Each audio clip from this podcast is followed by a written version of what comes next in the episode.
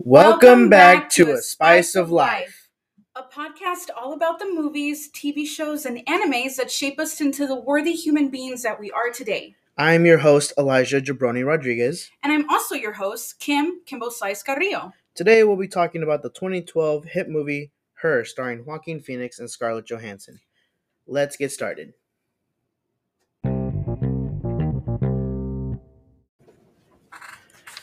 All right, so we are going to be reviewing Her, uh, released on December 18th, 2013, directed by Spike Jonze. Uh, received an 8 out of 10 by IMDb. Rotten Tomatoes gave it a certified fresh score of 94%, and Metacritic gave it a 91%. The movie uh, stars Joaquin Phoenix, Scarlett Johansson, and Rooney Mara. Also, Amy Adams and Chris Pratt. So it was like an ensemble cast for this movie. It, it definitely has some big names. Well, big names now. Yes. But I, I just, for one, I was surprised to see Chris Pratt, Pratt, Pratt, Pratt. you know, Yeah, as a receptionist. like probably one of the most open-minded receptionists in the whole movie Yeah. or open-minded person Yes. in the whole movie Yeah.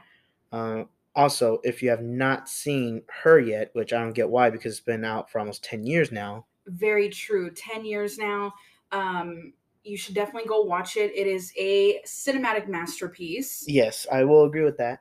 And also of note is that this was jonze's screenwriting debut and it actually won um, best original screenplay at the oscars that year. De- definitely an interesting piece. I-, I will say it is um, one of the weirdest films i've ever seen but it still holds the title of a cinematic masterpiece i like that it was kind of like a pastel dystopia Yeah, yeah, it, it was definitely a good. and like you said, I think we were talking about it earlier today, that it, it's set in 2029 Yeah, 2027 in the not so distant future in 2029 which as Yeah. of today as we're filming this that's seven years from now exactly. And I think uh, you were saying something about some AI stuff. Yeah, so earlier this year actually there is a there's a Google engineer by the name of Blake Lemon, Lemon, I don't know how to say his name. Limon.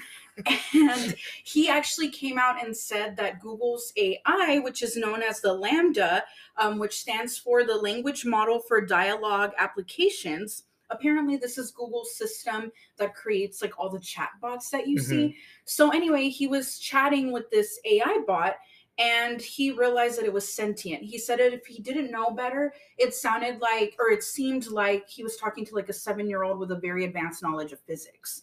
Um, so he came to Google with these reports and they kind of turned him away. You know, they said, oh, that's just a glitch, like nothing happened. Hmm, Exactly. So they put him on admin leave. He's still getting that check though. Of course he is. Of course he is. And I don't know, I think it's kind of like a cover up, but that tells you that even in 2022, I mean, who knows? Maybe in 2029, like this could very well happen um, as the events unfold in her. I mean, it, it definitely seems like it's gonna be here earlier than we know it Yeah. because like we hear about all this AI stuff and all that.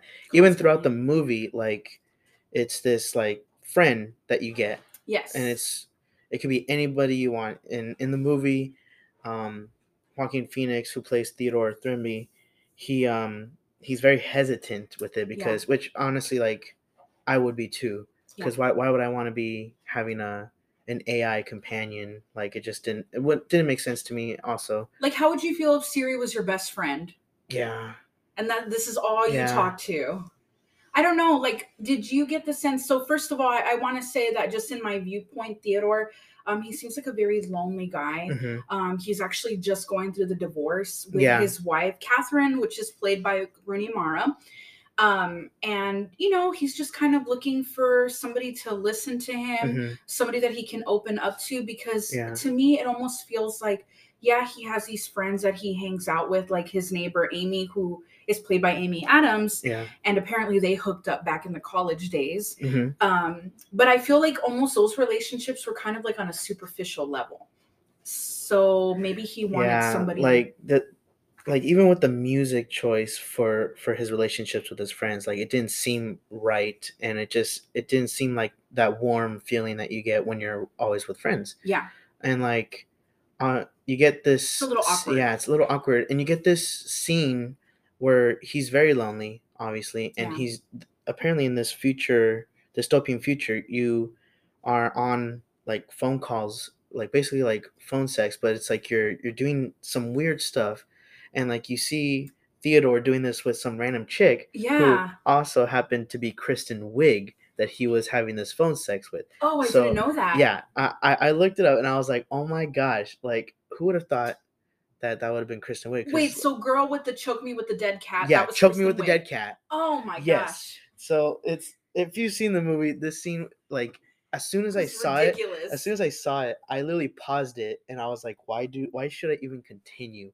Because it's like this girl just said, choke me with the dead cat. Yeah. And Theodore's just like, all right, I'm turned off now. Like, it, it was it was probably the weirdest scene in the movie for yeah, sure. because I mean, th- this movie itself has a few weird scenes. Yeah. But this one just tops it off with with with that, and I I just thought it was like, leave it to Spike Jonze, a weirdo in himself, to just do that. Well, yeah, and also, you know, going back to that, Spike Jonze, like he's also directed a few other things, and one of them is Where the Wild Things Are. Mhm. Um, and then he actually started his directing career by um, doing Big Bean John Malkovich, and then he also co-created slash co-produced Jackass. Yeah, that makes sense. He's So he's part of that weird gang. Like, yeah. So how do you go from producing Jackass to making her? Like these are two opposite sides like of the just spectrum. doing some fucked up stunts to making an Oscar worthy movie that's won an Oscar. Yeah. Like I, I just it's very weird. Like it just shows you that you can literally do anything in Hollywood. yes. So it's very weird. Um why don't we talk about those weird scenes? Yeah. Or, or not not weird scenes when we meet Samantha, yes. the AI played by Scarlett Johansson. Whoopsies, someone just got a call. Sorry about that. Someone uh someone decided to get a phone call. I'm so sorry. I'm so sorry, y'all. this girl said, "Oh, we need to silence our phones because we don't want to get no phone calls in the middle of our podcast." And No what'd you do? notification. no notifications, but look at her, you know, breaking the rules that she makes. And it was on the table, messing with our our audio. So sorry about that, y'all. So let's talk about Samantha. Yes, Samantha, played by the amazing Scarlett Johansson, which is awesome because you don't even see her face No, at all. at all. It's just her voice. You just, I think I wrote here, uh, Samantha, the AI voice or AI computer system. Um, Artificial intelligence. artificial intelligence. She gave Samantha a voice, and honestly, you can kind of see like she also gave her a body. Like, Yes. it made it seem like she was her own person, and it's just amazing because you just got the raw emotion and the character development of Samantha just from uh, Scarlett Johansson's Yeah. voice. So that's a testament to ScarJo's acting abilities. I mean, she didn't have to be there in person. You didn't have to see the emotions on her face. Like everything was conveyed so beautifully with just her voice alone. Um, so one of the things that I was wondering is, do you think that the operating systems, what Samantha is, do you think that as soon as that they're installed in their like computer or whatever it is that they downloaded um, this operating system on, do you think that's when they're like quote unquote born? or how do you I- feel? I, I, want to say yes because like the conversations that Samantha had with Theodore, it Yeah. just seemed like she was just born. She didn't know what to feel or anything, and it just felt like because she was an AI and kind of like how this like sentient Google AI, yeah. she just grew too much, Yes. and like honestly, she was growing with Theodore. Because Theodore was. was. trying to grow out of his divorce and try to become uh, a better person out of it and try to become this happy um, let me just take on the world by myself person yeah. and she was just growing into like someone that wants to be in the real world because of like what she's experiencing through theodore Yeah. She just wanted to um, learn more and develop more human type of emotions and Mhm. feelings. Um, one of the things, and I know we're kind of jumping ahead here, guys, but um, you know, towards the end of the film, uh, he's asking uh, Theodore is asking Samantha, you know, like how many other people are you talking to right Mhm. now? And that number really shocked me. And I wondered at what point did she start talking to them? Like, was she truly like this baby AI system when Mhm. she got installed in Theodore's system and then she kind of developed and then somewhere in there she started talking to more people. So the number that she gave was actually um, 8,316 people Shit.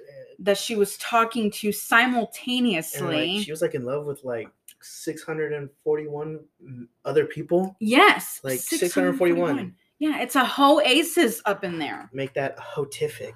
It is, yeah. Like, I mean, and you know, there's a scene in the film where she sends, you know, um, her and Theodore kind of having like this falling out moment, and um, she sends a surrogate to his Mhm. house, right? And that's like Yeah. one of the weirder scenes too.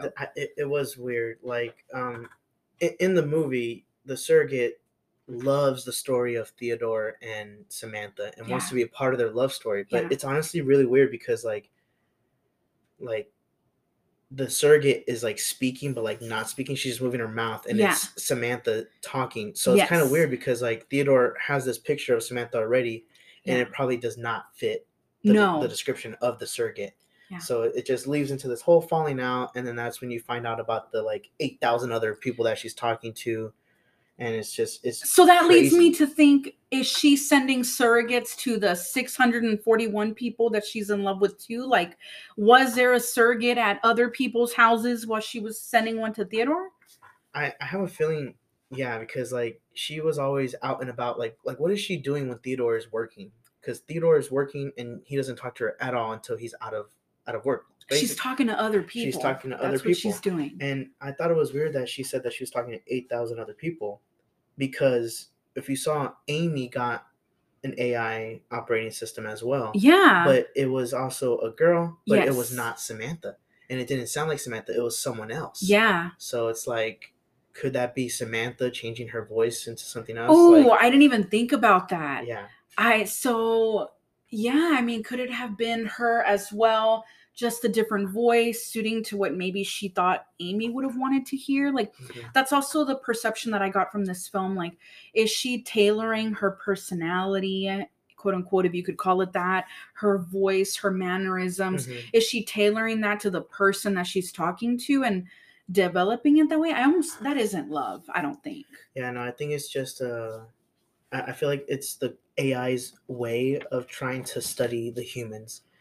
I don't know. I'm always going in a dark direction with like messages from movies, but it seems like let me study how these humans feel and then Yeah. I'll learn how to like take over them. Yeah, and I mean that's kind of what they did towards the end too, because she had like totally forgotten about the humans and goes and joins forces with the o- other OSs. Yeah, and like that's crazy. You got to like apparently she was talking to some guy from like the past. I don't know, like some famous writer. The philosopher, I think he's a philosopher. Yeah, it was like the philosopher, and it's like, what the heck? Like, how is that even possible?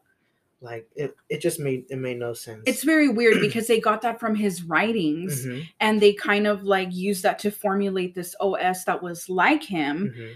but it I mean it wasn't him because it's It like was- what is being sentient? I mean, you know, it's like, can this AI, like an AI can't be like a human being. A human being has like a soul, and that's something else that makes us who we are. So an AI can only mimic other, hu- you know what I mean? Like it can Yeah. only mimic mimic a human being. So I feel like those thoughts and the ideas and all of that, like she was kind of maybe like compiling it from the thousands of people that she was talking to and kind of like developing her own personality in that sense. mhm. And I think that's what we saw. Yeah, and like it's it's just amazing because like there, I feel like there was a turn in like or a shift in her character Yeah. after that like falling out with the surrogate. Yeah. and it's like maybe that's where she's getting like her emotions that came after that Yeah. were different because she was probably talking to those 8000 other people and like she wanted to just be human Yeah. and i think that's what made her different Yes. because i feel like the other ais were just like oh yeah no living their best life, living being our best serious. life we're just siri but samantha like i think she she really did love theodore but she didn't understand that loving like like humans we we can love multiple people but we have just that one yeah. person That one person and that we so really she didn't with. i don't think she understood that which i think was definitely a big learning experience for samantha I think that's what sets you apart, though. Like, I mean, From from, the AI the Yeah, human, yeah, yeah, yeah. Like, she doesn't understand that Mhm, little complex emotion right there. yeah Um, that's not something that she's grasped yet. Yeah and like good job on Joaquin Phoenix because as soon as we find we as soon as we the audience found out, I don't know how you felt. I was just like, what the fuck? I was Like horrified. that that's horrible. yeah. And like he took it like that yeah. as Theodore. Theodore was like pissed, like, what the hell? I mean, it was like a real relationship. Like if he Mhm. had been with like his human girlfriend and had found out that she was talking to all these people and possibly like sleeping with them, I mean, he reacted in a very similar way as to how I think, you know, some like an, a significant other would react in that type of situation. Yeah, and it's just uh it, it's definitely weird seeing like how there's multiple relationships happening at the same time as Theodore's that once you find out this news you're like dang that means everybody else is like going through that too but they don't know it yet Yeah. and It was eventually going to happen. yeah and I think it was um it was definitely something to see how a lot of people didn't um accept the AIs Yeah. and all that because like he was going through the divorce he finally signed the divorce papers and like he tells his ex-wife like hey i'm seeing someone it's an os system and she just completely flips out Yeah, I mean, I think she flipped out because I I believe that in their relationship, the way that it was portrayed in the film was that she never got like that connection from him. Mhm. That he wanted, like, he had this idea of her, and when she had like these real emo- like human emotions of you know she's upset about like her job or she's not having a good day or whatever the case might be he kind of didn't you know really connect in that sense yeah and so I think that's what she was upset about. That yeah and i also think like he likes samantha a little bit more because she's like more accepting of what he's like been through yeah. like she, Well, because uh, she's a Syrian. well yeah she, she's a syrian obviously she's just trying to like you know be a human Yeah. but like with the ex-wife you can tell from the flashbacks that like she every time he brought something up she would just like brush it away Yeah. and every time he would bring it up to samantha she would be like oh that's so cool and all that and it just shows like the different the different ways like a relationship could have could go Yeah. and it just shows that he's like torn because one he's married to this girl who he really loves a lot and she's human Yeah. and two like this girl is amazing but she's not real Yeah. She's not real. And, and then to that point, I also thought, you know, it's kind of like he has this expectation of what people should be like in his life. So with his wife, he had this idea of her. And I feel like he almost did that too with Samantha. Like he had this idea of, you know, who she could be. And it's like whatever he imagined her to be. Mhm. Um, so it was really his own his own doing. But I also thought it was kind of funny backtracking to the beginning of the film um, that he had commitment issues. yeah I mean, this is Syria, and he did not want to solidify that commitment. yeah I just, And like honestly, I don't even remember what the turning point was for him because like it was like night I think it was with his niece's birthday party where he was like, "Oh yeah, my girlfriend Samantha." And that's when I was like, "Oh, so it just went from, you know, completely yeah, no, no commitments. Yeah, no, like, I'm let's not, not- talk about like that. we don't want anything serious, but Yeah. you know what? I'm to let my girlfriend Samantha the AI OS system by my niece. yeah, Like that yeah. got serious real quick. Mhm. So going back to that time period in the film, let's talk about Olivia Wilde's character. oh interesting character um so in the movie like theodore is going on a blind date and samantha this is when he barely met samantha and samantha's like oh yeah like go go on your date hope you have fun they go on this date and joaquin phoenix just like ah it's just amazing the emotion that him and olivia wilde had like it's very weird it was a very weird date Yeah, I don't know if you caught that. Yeah, Like, it was awkward. It was very awkward. They were just like feeding off of each other's like um, loneliness. loneliness and like their bad moments in life. Like she was feeding off of his divorce, and he was feeding off of like I think her husband passed away or something. Yeah, and then like just bad dates in general. Them talking about how Yeah, and apparently that was like getting them off, and like and they were getting drunk. and they were getting drunk, and then like Olivia Wilde sticks her hand down his pants and basically was like, "I don't want this to be just about sex." And I'm like, "Well, girl, you have his schlong in your hand. Like, Yeah. that's not gonna First date. first date. We've only been here for a couple of hours. yeah. You guys are literally just just met each other, got drunk, and you're about to like do it with you know Joaquin Phoenix, which I mean, I, mean, I would not object to this. Yeah. So it's like, why are you just gonna tell him straight up like right before you're doing stuff to him like Yeah. like I just want something serious. And then she's like, Are you going to call me back? Yeah. How long is it going to take you to call me back? exactly. I don't know. It's like, come on, girl. Like, and is- then that hesitation, you know, he hesitated because, Mhm. of course, like he's just having a good time. Mhm. His friends set him up on a blind date. You know, it went relatively well, if you can call it that. And now all of a sudden, this girl's like, she's game, she's DTF. And, you know, he was like, yeah, we're doing this. And then she asked that, and it kind of like soured the whole thing. yeah. As soon as she asked that, I was like, I mean, he hesitated for two seconds. yeah. Didn't even give him time to explain what he wanted. Or like lie about it. I don't know. Mhm. and you know that hesitation she gets so mad and then she makes that rude comment and she's like you're just a creepy dude Yeah, you're just a creepy dude, and I felt so bad for Theodore. I i was like, did damn it, like my man is sad. yeah Like now he's even more sad, and he's even more lonely.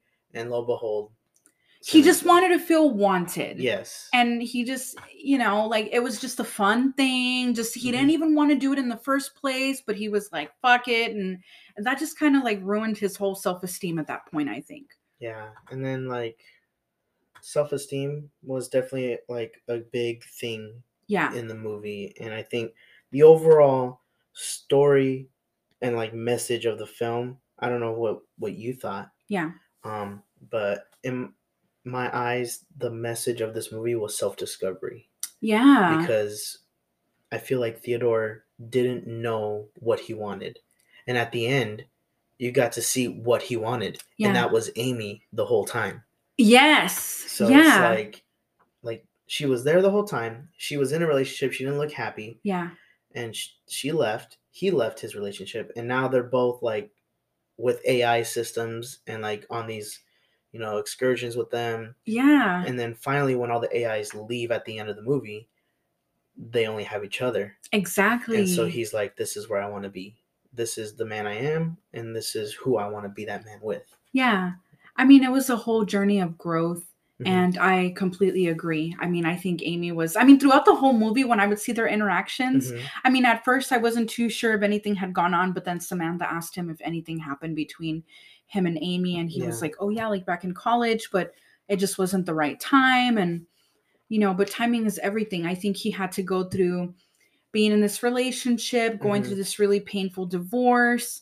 Um, which there's a scene in there that he says, you know, he was talking to Samantha about his divorce. And I think that's really what brought them close Mhm. is that he was being vulnerable with someone. I don't think he had talked to anyone about how he really felt. Yeah, his like like even with Amy, she didn't even know. Like she was trying to get him to talk, and he didn't talk at all. And then literally Yeah. right when Samantha asks, he just spills everything. And that's what he mentioned to Samantha later on in the film that that's the problem that he had with Caroline. Mhm. Um, that you know that he would that he would you know he'd be acting like something was wrong. She would ask him is something wrong, and he would shut down Mhm. versus actually being vulnerable and talking about Yeah. things. And that's something that he grew out of with Samantha. And I think it's because that that first thought that he had was, well, this is an AI system. This isn't a Mhm. human being that's going to judge me. I think that plays a huge part in it too. Yes, He didn't think that Samantha would judge him because she's not a person. so she doesn't have the feeling of judgment. Yeah. Yeah, Like this is not somebody that he sees another human being that has all these like internal thoughts and like friendships and they're talking shit, whatever. Like Mhm. so I think that was a that was a huge part into why he felt so comfortable with her because it was like a no judgment zone. yeah, And so there's a scene where he tells um he tells Samantha that when he's you know he's talking about how hard it is to go through this divorce he says i find myself having conversations in my head with her rehashing old arguments defending myself and i connected with that so hard because i think about how past relationships haunt you Mhm. and you kind of play them over in your mind Yeah. and you're having like you're going through those conversations it doesn't have to be romantic it could be like friendships or even family yeah, even family. yeah and i you know I, I just felt that like he was in a Yeah. that was all in his head the whole time he's going through the motions he's just existing i don't think he was living for a couple of years there No, he wasn't. He was just like going with the flow, Yeah. without even like caring about what happens to him. yeah he yeah he was just going through it and all of that one is in his mind and i think samantha really helped him work through his thoughts Mhm. and his feelings at a pace that he was comfortable with because of course he's the one that said it Yeah. and and like it it definitely shows like it shows well one the weirdness of Yeah. this movie but it also shows what a masterpiece it is because it's like through all that weirdness you see this like flower that's blooming from theodore and then you're like holy crap like whatever i want to be it's got to be through me. Like i don't need someone else. Like i need to focus on myself first. Yes. And and that's just what spike jonze i think wanted us to see.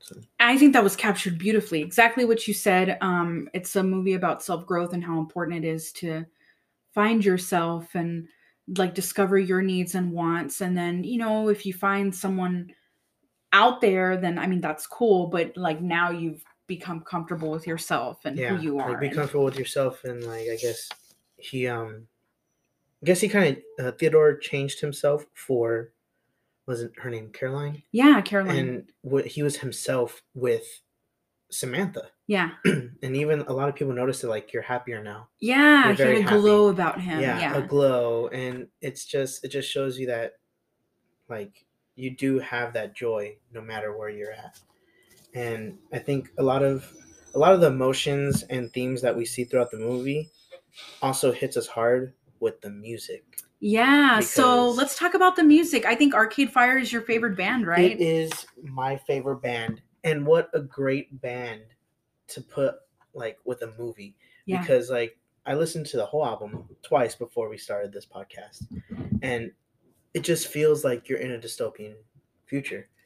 Like I was out doing chores and all that stuff, and I'm listening to this, and I'm like, dang, it it feels like it's not right now. yeah. Like even though this album's been out for like nine years, you still get the sense that it's from the future. There's no lyrics, nothing whatsoever. It's just instruments, and you get some songs from their albums which just have beats and all that, and it's it's clearly an amazing story through music because it has different songs like one called divorce papers which is played while theodore is signing the divorce papers and you can just feel the emotion through like the piano.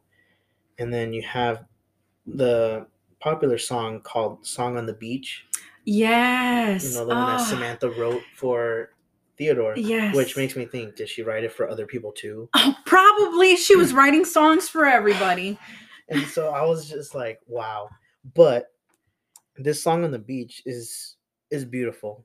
I, I really like it. It's probably up there with one of my favorite Arcade Fire songs now Wow. because it's like there's no lyrics, which I, I like that because it's just all the instruments and you can just you feel the emotion. That that's what I like about Arcade Fire. Through all their music, you feel the emotion through their lyrics, through their music, and like all the instruments and stuff. The instrumental stuff. yeah, the instrumentals, and you can tell that it was done by Arcade Fire because throughout their albums, you get like um, like in their recent album, Lightning One and Two, you get Sprawl One and Sprawl Two, like two different sets of songs, and here you have Milk and Honey One, Milk and Honey Two, uh, Loneliness Number Three, Loneliness Number Four, like you know it, it just shows all the emotions of Theodore, like sleepwalker, he's a sleepwalker, loneliness, he's very lonely.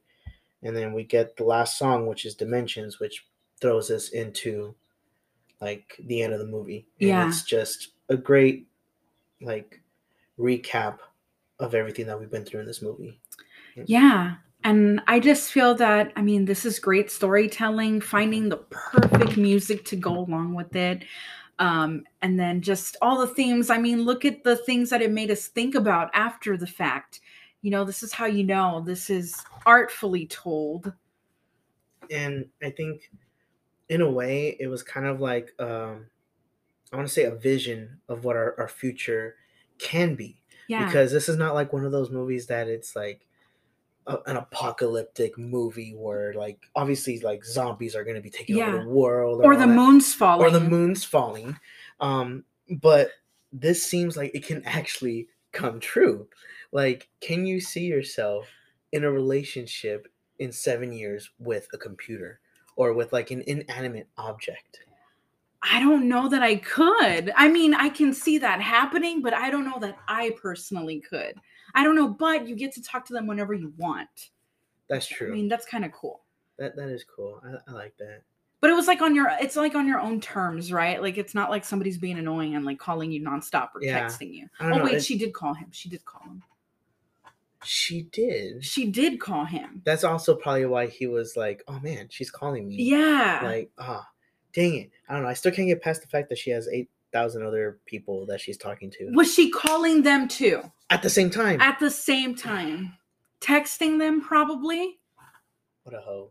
I just remembered that. I just I was I was about to say, you know, like oh, it's a like kind of like a relationship on your own terms, I guess. Like Yeah. you make the phone calls whenever you feel like talking or you text and then Siri's responding to you, you know, however Mhm. you want and you can take the conversation however you want. yeah, But no, I distinctly remember her calling him. that's crazy. And then like, uh, I don't know. I feel like we're already, we're already kind of there. Yeah. With like falling in love with like inanimate objects. Yeah, I mean, so funny that you bring that up. So, actually, in Florida, there's a woman by the name of Linda Ducharme who fell in love with many years ago as a carny.